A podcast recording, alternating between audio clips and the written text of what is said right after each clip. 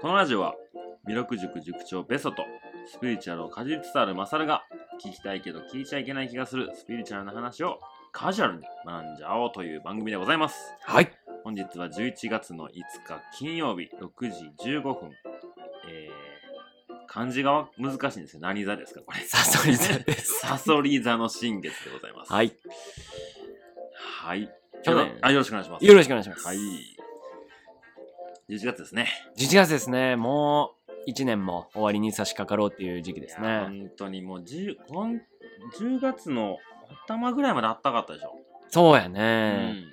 まあもう季節的には全然秋なんですけど、なんか日中も30度近くみたいな日も続いてたんで、なんか秋がなくいきなり冬に行くんちゃうかぐらいのね。一気にね、うん寒くなって、体調崩してる人もね、ちらほら、ねでもいつも僕ここの流れであの体調崩してる1回目の風が来る。だから今回気ぃつけてる早めに長袖長袖 になってで靴下もちゃんと履いて靴履いてるこの前この前ベソに図鑑即熱やからなって言われたからうそう。毎年ね、このクソ寒い中、え僕はめちゃくちゃ寒がりなんで、えうん裸足で歩いてるマサルがもう考えられへ んと。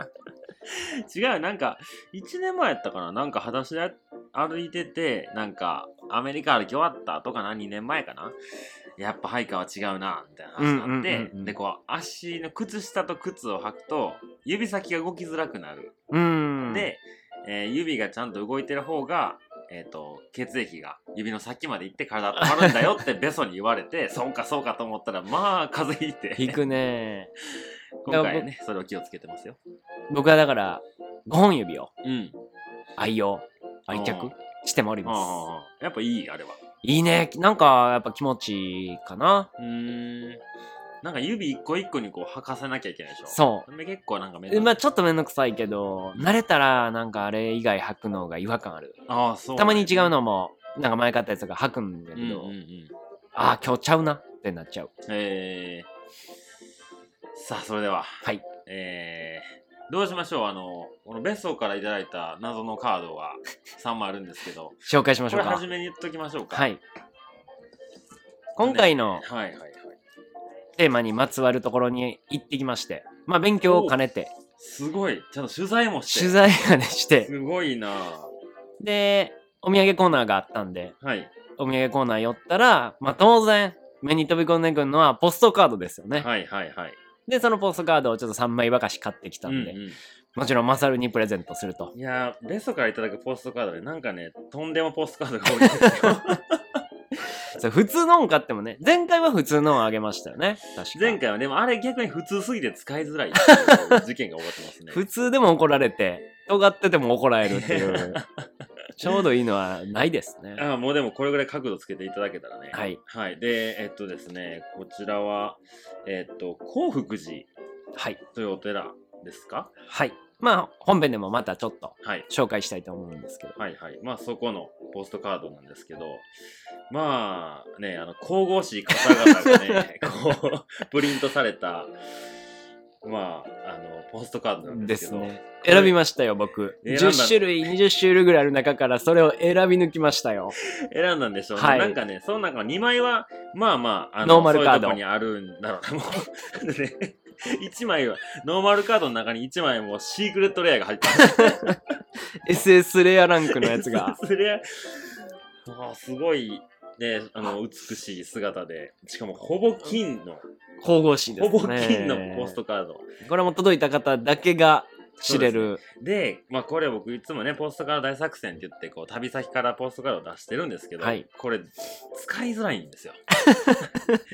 旅と関係ないかまあやっぱら。僕行ったことないし、はいはいはいこういう場所にねはい行ったらまだその現地からですってこれでいいんですけど、はいは行ってないんで、まあ、なかなか出せないなっていうのはあるんですけどせっかくねこうやっていただいたんでもうこの今回聞いていただいてる方に、はい。えーお届けしようと思ってるんです、ああ、もうぜひぜひ。はいで、えー先着3名様ですねはい。に、えー、と送らせていただきますんで、えー私のインスタグラムに DM いただければ、はい えー、と旅と言葉をのポストカードくださいと。先着3名様で、えっ、と、インスタグラムのストーリーとかでも告知していくとは思いますが、はいえーとても神々しいカードが。これはもうご利益がありそうな。揃っておりますので、はい、はい DM いただければというところで、はいえーお知らせでした。はい。はい、それでは、えー今回、なんだかややこしいテーマということは伺っておりますが、前回の最後は、いちらっと予告したかなっていう、はい、いよいよやってまいりました ね。なんでしょうね、多分ね。なんかもう ね、わかんないんですよねう。んどっからが入り口なのかわかんないそうです。もうベスは震え上がっております。ベソが震え上がってんですね。い。はい。今回、えー迷子になることが確定してます。あ、わかりました。なので、まとまりません。 OK。という前提ではい。お聞きいただければっていう感じですね。はいわかりました。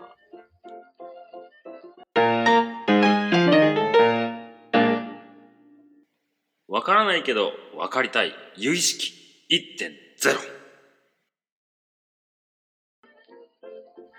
1.0めっちゃ気になりますよこれ1.0ということは、え次、え1.5も2も1.5だったり、はい2.0だったり、はい1.1も 1.1もあるかもしれない。まあ、バージョンアップしていくよというか、はい今回で終わりじゃないよっていう意味だったおりー、おーおーまあこれはもちろん僕がこれを全部、うんもちろん理解してないし、はい1回で喋りきれるわけないし、はいてか死んで、死ぬ前でもわからないかもしれないという意味を込めた、もう1.0っていうなるほどね感じですね。もうファーストステップですね。はい。もうね、どこから聞いていいやろそうそう。まあまたね、今回も台本を共有しながらはいはい。やってるんですけえど。今回のベストズクエスチョンマジで怖いです。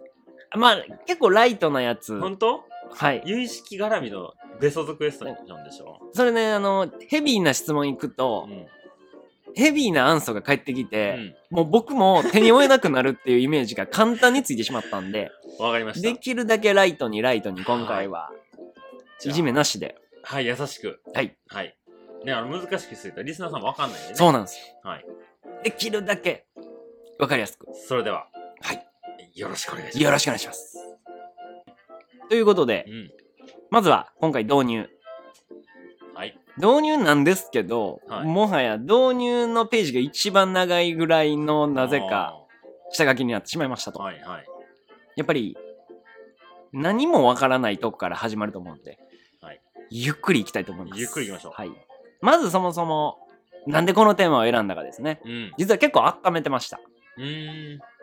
まあ、それともテーマどうしようかなみたいな話をした時に、はいはい。実はやりたいのがあると。うん。言ってましたね。でもこれ僕に勉強時間がいるからちょっと後にしたいってので、うんうん。基本僕がテーマを決めさせてもらってるからはい。別にまあ勝手にすりゃいいやんやったんですけどまあ今までね話聞いた3回はい4回ぐらい、まさにこのためにあったと言っても過言ではないですおーはあはあはあ。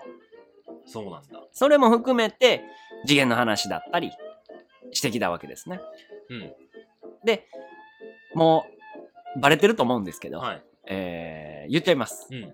えー古典ラジオでうんうん。この有意識をねはいはい。紹介してたのが、はい僕の中では大きくてう、ーん。でそれを聞いた時に、うんいやすげえなってうん。こんなむちゃくちゃ難しい話、うんうんでメインテーマはその西遊記の元になった玄奘はい。三蔵法師うん。のトークテーマだったからあれは全然成り立っててうんめちゃくちゃ面白く聞いたけど、うんうんでその中でもやっぱ有意識っていう考え方がうん分かんないけどできるだけ分かりやすく説明しますねうっんて言ってたのを聞いて、うんこう俺もうちょっと説明できるんじゃないかっていう大きく出ましたね。ちょっと調子乗ったベソがいたわけですよあのね。大人気ポッドキャスト。を超えれると俺は。本当にこの弱小チャンネル が超えれると。弱小のね、はい。 なんかふつふつとこう湧いてくる闘争心が現おーそうですねれただけですよ。はいはいはい。ほなやったろかいやと。おおそうですね。やりましょうよ。で、下書きが出来上がった今、うんえー全部撤回し ます。えーっと、もう必死にしがみついてしがみついて、それでも形になるかどうか よっしゃ。ぐらい、ちょっとこう弱気になるわけじゃないんですけど、うん。まあ、大きいね、はい。壁に向かって、逆に今回感謝させていただくというか、はこのテーマを選ばさせてもらって、僕もやっぱ、なんだろう、普段しない勉強あをめちゃくくちゃ考えたんで、うんうんうんで、下書きする上でも、もう一回まとめなきゃいけないしっていうことそうでで。すね。確かに確かに。で、久しぶりにね、うん。幸福寺も行ってきて、うんまあそういう機会もね、これをやるってならなかったら絶対行ってなかったから。ああ、そうなんですね。しかも蓋開けてみたら、いや、俺ここ来たことあるやんってなって。あで今まで知らずに行ってたわっていう、へっていう、本当感謝の回でもありますんで。ーうんうん、わかりました。はいそもそもまあ、多分言えないんでしょうけど、有意識って何ですかっていうことになりますね。はい。全部、うーん、もちろんね、説明しきれないので、えー今回1ヶ月全体が導入になるぐらいのイメージでわかりまし思ったて。くださいと。そもそも有意識の字が唯一のゆ有い。とえ常識の式。はいね、有意識ですね。。はいい。はいはい。これを、まあ、訓読みすると、ただと読みます。ゆいが。うん。うん。で、式って何ですかっていうと、心のことです。はい。まあ、意識とかうん、いうふうに使ったりする心ですね。はい。だからそのままいくと、ただ心があるだけという考え方だったり思想っていうのが有意識ですとうん。うんうんうん。その心があるだけっていうのはどういうことですかっていうのを深掘りして、はい。こういう場面ってこういうことが心の中で起きてるよねっていううん心の作用がどう働いてるかっていう、まあメカニズムみたいなのをお論理的にうん説明したのが有意識ですと。ーおで、特徴的なのが、他にない、まあ、言葉として、マナ式、荒屋式というのが、有意識ではむちゃくちゃ出てきまーす。うん。まあ、その辺が、これからもね、出てくるんで、まあ、一つ覚えておいてほしいキーワード。まなしき、あらやしきですね。はい。うんもう漢字難しくて、もう、説明難しいんで、もう、調べてもらうか、 もう、カタカナか、ひらがなで覚えておいてください。はい。音で覚えましょう。はい。はい。現代風に言うと、実はね、これ、究極の心理学。うーん。半分、ベストが勝手に言ってるんですけど、これを言うこう言ってる人もいます。ほうほうほなので、なんかね、現代って、宗日本特にうん、。宗教はダメだけど心理学はいいみたいうななんかありますね。感覚あると思うんですけど、なのでこれは宗教だけど心理学みたいな感じなんでうん、、うん。これめちゃくちゃ面白いと思いまうんす。うんうんということでうん、それを見ていきましょう。はい。ちょっとね、クッションとして、はい。えー、まあベソが、なんでそのね、調子乗った、俺やったらもっと有意識を説明できると思ったかうんうんうんのきっかけがうん、一通りちょっと宗教をね、うん。僕見てみようと思った時期があったんで、うんっていうのもアメリカ留学行った時に、うんうんやっぱ衝撃やったんですよねそうっすね。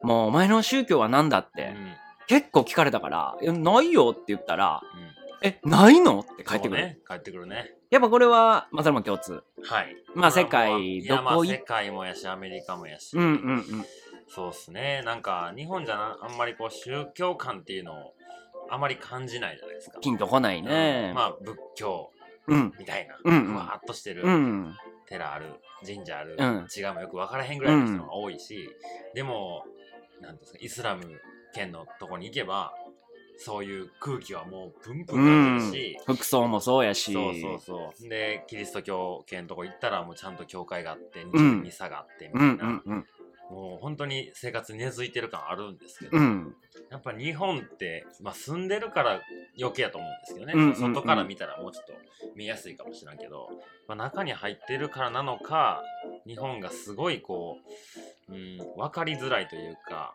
うん逆に生活に入りすぎてるのか、あー確かにねわからんけどやっぱり海外に出てまあみんなが通る体験じゃないですか、うんうんうんうんうん。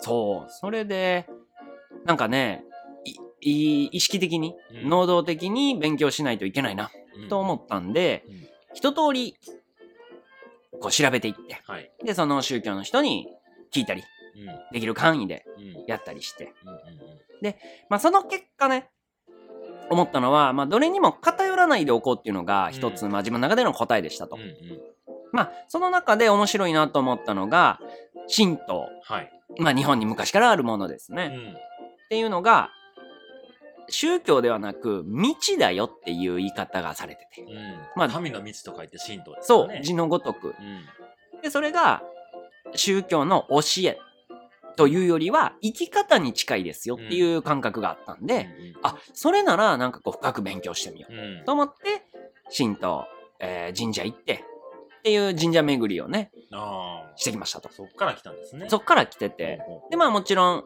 それを一緒に連れてってくれる、まあ師匠、ここでも話したボブさんうんにくっついてブワーって行ったんで、そこでのエピソードとかも聞いて。はい。で、その中で、実は、そこで、神道だけじゃなくて、いや、仏教も実は学んでるんだよ。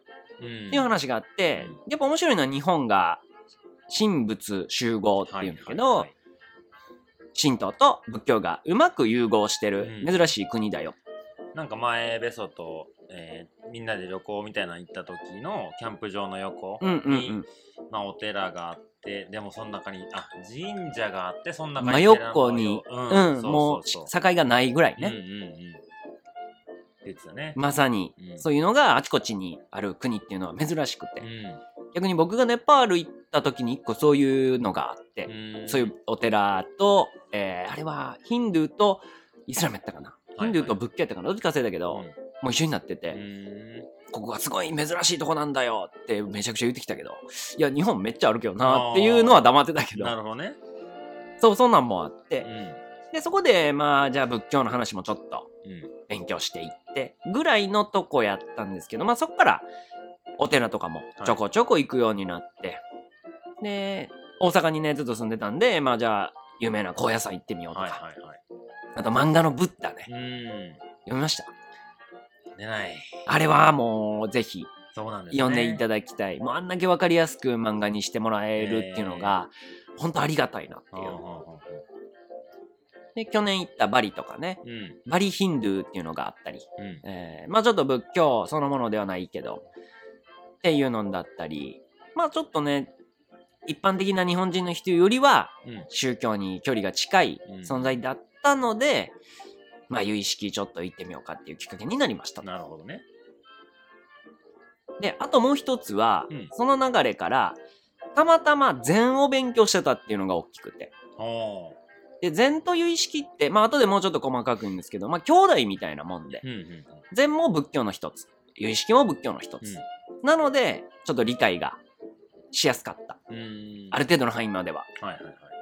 で、それが、僕がやってるね、タロット。うん。が全タロットね。全タロットなんで、それがやっぱ大きいかな。うんうんうんで、そこでヨガを知って、まあ、ヨガを知ってから、和尚を知ったかな。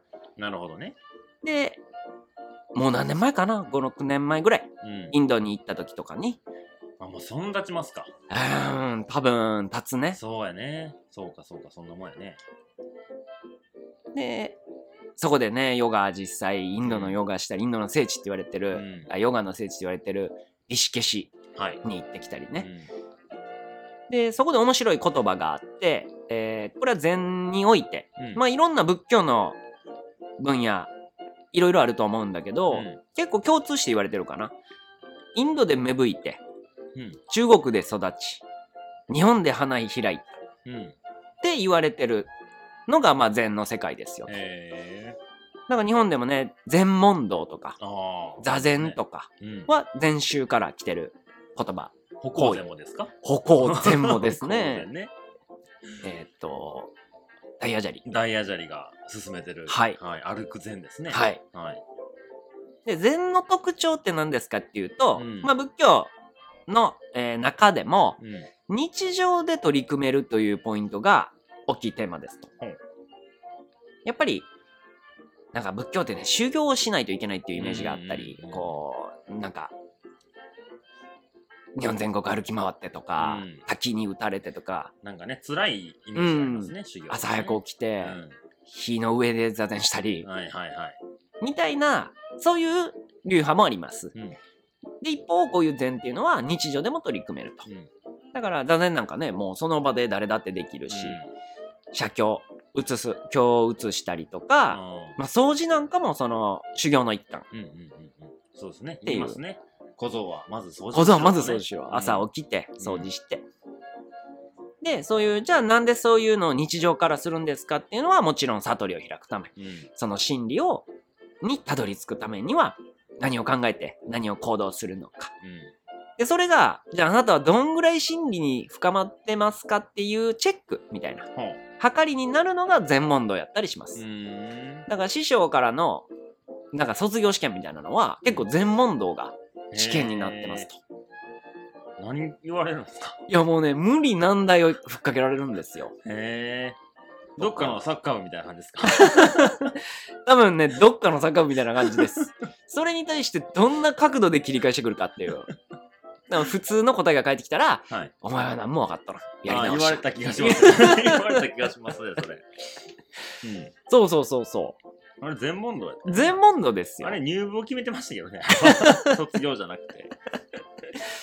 そう。うんっていうのが、まあ僕がね、ちょっとでも、うん、有意識をやろうかなって思えてしまったのか、うん思えてよかったのか、うんわかんない部分なんですけど。はいはいはい。ということで、じゃあ、有意識、いよいよああ、お願いします。内容に入っていきましょう。いや、ここまででもうすでに20分ぐらいになってますからね。オーバーしてますね行き。ましょう。はい。はい。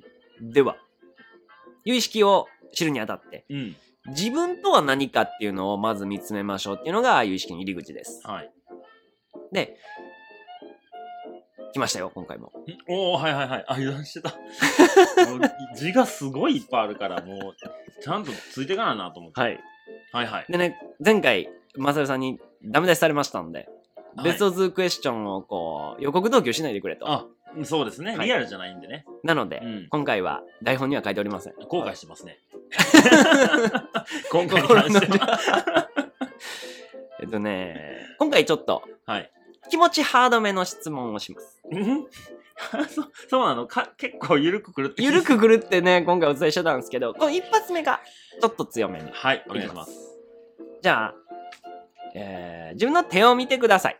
はいはい。それは何ですか何ですかはい。うーん。もう率直に、あもう当たり、じ自分、自分。自分の自分の手手ですね。はいはい。じゃあ、手に対応するものほを、まあ見えてますよね。う。手に対応するもの。手ってどれですかって聞かれたら。。はいい。これ。はいじゃあ、自分の手って言いましたよね。そうですね。自分ってどこですかああ。多分、こう、今の感じだと、こう、自分が見てる側、頭側なんでしょうね。頭側っていうか頭の中だったり。なはい。んでしょうね。ってうん。ことは自分ってありますかないですかああ、うんちょっとなんか誘導されてる。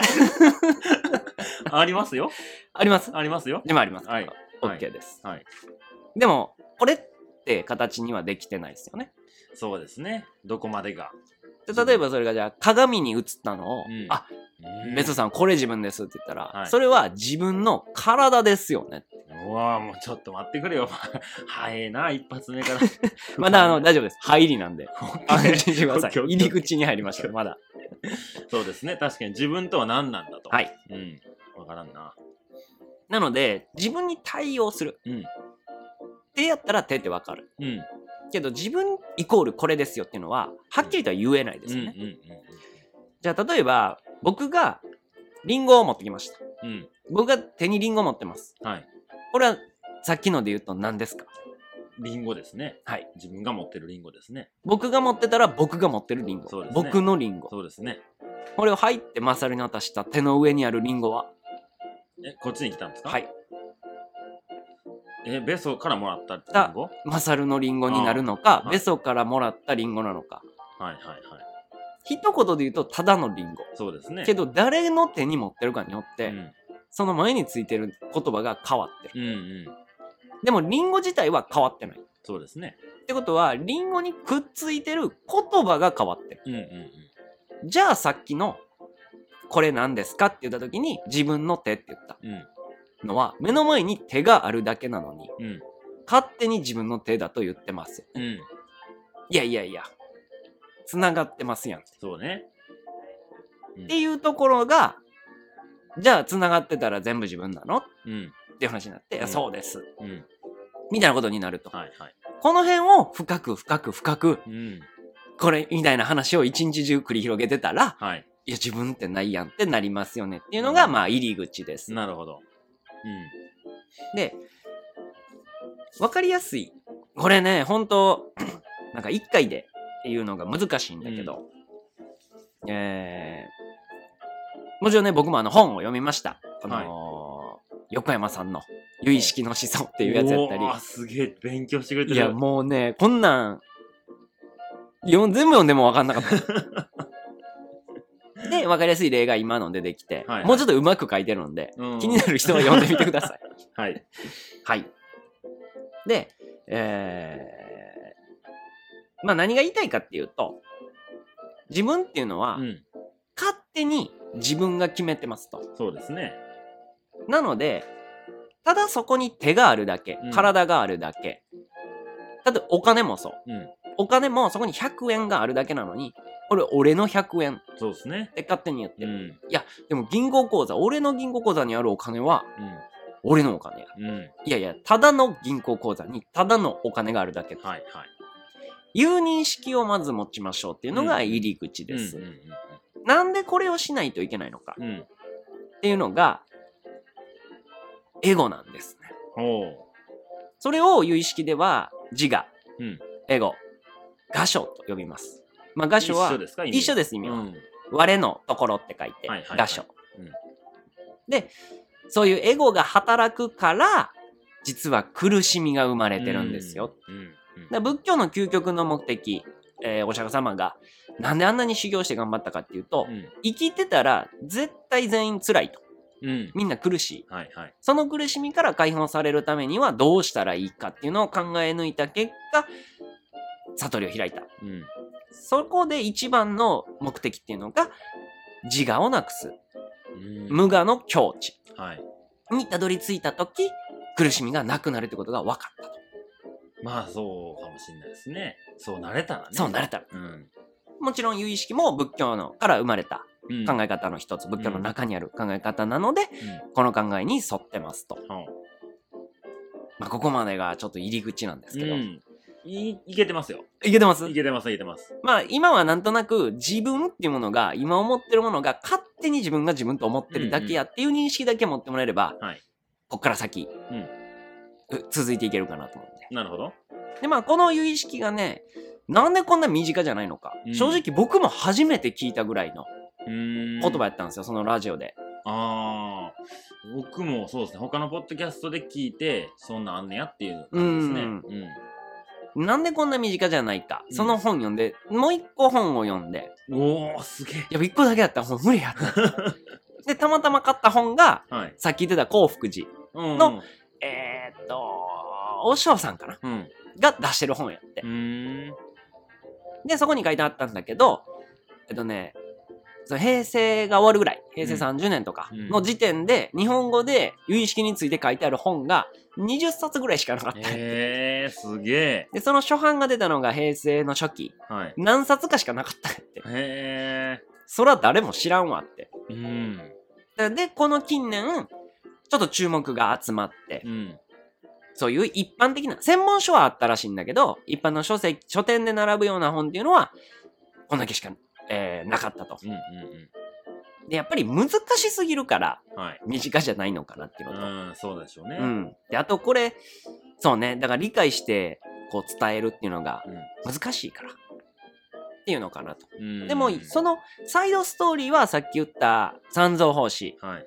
玄奘っていうとみんな知ってる。うん。じゃあその三蔵法師玄奘は何したのっていうと、えー当時ね中国に生まれた三蔵法師は、うん。この由意識という出会考え方に当時出会いました、うん。えー600年とかうん。 700年とかの時代ですね西暦うんうんに見たのが実は中国語で書かれてるんだけどうん。はい。もともとはインドで生まれたからうん当時のサンスクリット語で生まれたものが中国語に翻訳されたものやってうん。それが正確じゃないってことが分かってはいはい。じゃあその原点うんに触れたいって言ってサンスクリット語を勉強してインド行って移してきて中国に持って帰ってきましたはい。それを正確に訳しました、うっん。ていうのを持って帰ったからすごいって言われてて、うんうんうんうんそれが命がけでやってましたと、うん本当に死ぬかもしれないところを旅してだから日本でいう空海みたいな扱いなるほどね。うん。に空海の場合はそれを中国にうん密教をもらいに行ったうんうんうん。でうんうん、その恩恵っていうのに預かって僕らが今この思想を分かりやすくうん伝ええー勉強させてもらってますと。この当時、 し知らないですけど、どうやったんでしょうね。だって今ならまたね、パソうんコンとか、Google とかで、ね、う変ん。換したり、勉強しよう思ったらいくらでもできるじゃないですか。何もわからんとこに、ちゃう言葉使ってきたとこに行くわけですそう。語学も10カ国語ぐらいい勉強した。ああ、もうとんでもない天才です、ね。とんでもない天才です。は子供の頃から天才やったみたいですあうね。ーん。ちなみに、えー地球の、えー1.5周分歩いたらしいです、生涯で。 1.5周分。ああ、ってことは、まあ、演習率3、3としましょうよ。はい。したら1周で3でしょ。さ1.5ですよね。はい。さん4.5、5周。僕、そのうちの、えーっと、いや、全然足りひんな。 3分の1ぐらい。 1周一周で3、直径歩いたんですよ、僕。はいはい。なんかそれが、えーっと、1周で3倍。のだから4.5倍。僕、そうですね。4.5分の1はありま した。そう、やっぱ当時、ま あもうもう当時やから。うん、もう今みたいにそね、のテクノロジーが発な達いししてないからね。その道がなかった。道なき道を歩いてたらやっぱそうなっちゃうらしくて。うん。で、インド行った後、あい行ってからも、インドを一周、国内一周を歩いて回うったりんして帰ってきたか地図あら、ったんかなそんなあたが地図もその現地行って、現地の王様に気に入られたらしくて。あでも王様に気に入られたから、地図とか服とかお金とかをもらえて、で、その代わりこの教えをうちにも広めてくれっていうのうでん勉強を教えて、っていうのを繰り返していったらしくて。ーはあ。すごい天すご才。いね。なので感謝ですね。はい。で、ちょっと今回はラスト。はい。えーこの由式っていうのがどうやって始まったのか。うん。まあさっきも言った、お釈迦様が始めた教えうん。っていうのを弟子たちが広めていきましたっていうのが最初の仏教。うん。これを原始仏教と言います。はい。まあ、原っぱの原に始まる。うんうん。で、そこから、弟子がね、やっぱり、いや、こう、お釈迦様は言ってたよ。うんいやいや、こう言ってたよ。なんていう解釈の違いが生まれてきました。うんそれを部派仏教。はい。まあ、部署の部に、えー派閥の派。うん。だから派閥でちょっと分かれていきましたと。うんうんうんそっから、それ、その時代っていうのはやっぱりまだ、ちらっと前半にも言った、修行しないとはいはい。悟りを開けない。うんうんうん。なだけど、やっぱそれに、一般的には無理だよね。うん。だって生活、農業してる人そうは、ですねやっぱそうできないから。うん。って言って大衆にも修行しなくてもこういう悟りを開けるようなもの何かないのかっていうので、大乗仏教はい。大きく乗るって書いて、うんいう仏教が広まりましたほうその時に生まれたのがこの由意識うーん大乗仏教っていうのはまあそんな厳しい修行しなくてもみんないい感じになれるよみたいなはい感じですね。その代わり考え方だったうり、んうん、向き合い方うん自分との向き合い方人との向き合い方、うん物事の考え方っていうのを突き詰めていきましょうようんうんっていうのをさっきも言ったけど玄奘が始めたわけではなくて、え5世紀頃なんで、まあ、400年代とかかな、でインドで、えー無弱っていう人とうんうん世親っていう人が立ち上げましたと。うんで興福寺行ったらねそそのの大乗仏教あ大丈夫あまあ由意識を。有意識をね。はいで由意識大乗仏教の中でこういろんな派閥がある中で、えー由意識という派閥を一個作ったみたいな2人ですね。うんうんうんこれが興福寺に映画あったり、へーああこれが世親かみたいなう。んのがあったりして。で、それが中国語になってるのを、まあ、三三蔵法師が見つけてうん、現状が見つけて持ってきましたよ、みたいな。うんうんうんっていう流れを、が今度、えー、現状の弟子に日本人がいたらしくて、うんはあそのお弟子さんが帰ってきて、発展したっうんていうのが幸福寺ですと。うーんまあじゃあ実際にはそのもうちょっと後に時代はなるらしいんだけどあ、あ700年ぐらいから100年ぐらいのこう誤差はあるらしいけどは、あはあってことは興福寺っていうのがその本拠地なんですね。日本で言えば本拠地。へーその現状のお弟子さんのゆかりのあるお寺っていう感じですね。うんうんうんうん。そんなにこう、やっぱだから輝いてるんですねだから神々しいんですこのポスよト。カードははい。特にこの激レアの一枚誰に届けるんでしょうね。はいはい。まあ、その、ポストカード自体は有意識とは直接そこまでね、関係はないけど。あるでしょ。ありますねあるでしあょ。りこますんだけ輝いてた ら。そう、マサルがあるって言ったらあるん ですよ。ありますよ。ありますよ。はい。はい。うんこのあたりが、今回導入のうん。ハードな1回目の放送となりました。ああ、でもいいですね。いいですよ。まだなんとか、そうですね、僕もね、ちょろっとだけかじかじったというか、はいはいもう、はいはポいッドキャストで聞くぐらいですけど、あのー、古典ラジオさんとはまた違う、はい。えー、多分ベーソンにも言ったことあると思うけど、えっ、と、世界遺産と雑学の旅あーっていう。セカ雑セカ雑。セカ雑もね、大人気番組ですから。はい。それで、結構その、宗教の話をよくああ、し確てくかれてにたね。確かにね。結構それはね歩きながらね聞いたりしたからねすごいなんつうんですか暇じゃないですか歩く時に歩いてる時すごい暇なんでもうすごい耳に集中するんですねだから結構なんか覚えてることが多いうんなんか大乗仏教部派仏教とかはいはいはい。うんまあ、ちょっとあのここにベスはねこう全部あの読ん話してない部分はあるけどちょっと端折りながら。うんなんかちょこちょこああんかそう確かそういうのあったなとかはい。うんというわけで、うんまあ、なんと厚みのある導入になってしまったことえーが、でこれ最後にあの一番最後の行に特に大事な教えはとこは読まなくていいんですかあ、これがね、次回に続く、はいえー大事な教えは、はい色即是空ですと。色即是空これ聞いたことあるぞこれねも、まあ仏教といえばのうん一つなので、もちろん、有意識の中でも大事になります。うんうんこれが来月の、あ、らすいません、来週来です週ねで。すね次週のメインテーマになるんで、はいこれを、次週。わかりましたもちろんね、僕はあの、お寺で修行したお坊さんでも何でもないので、はいただの、こういうのが好きなやつが勉強した範囲のうん色即是空をはいお送りしますと。わかりましたはいはいそれでは、えー本日はここまでですねはいありがとうございましたありがとうございました。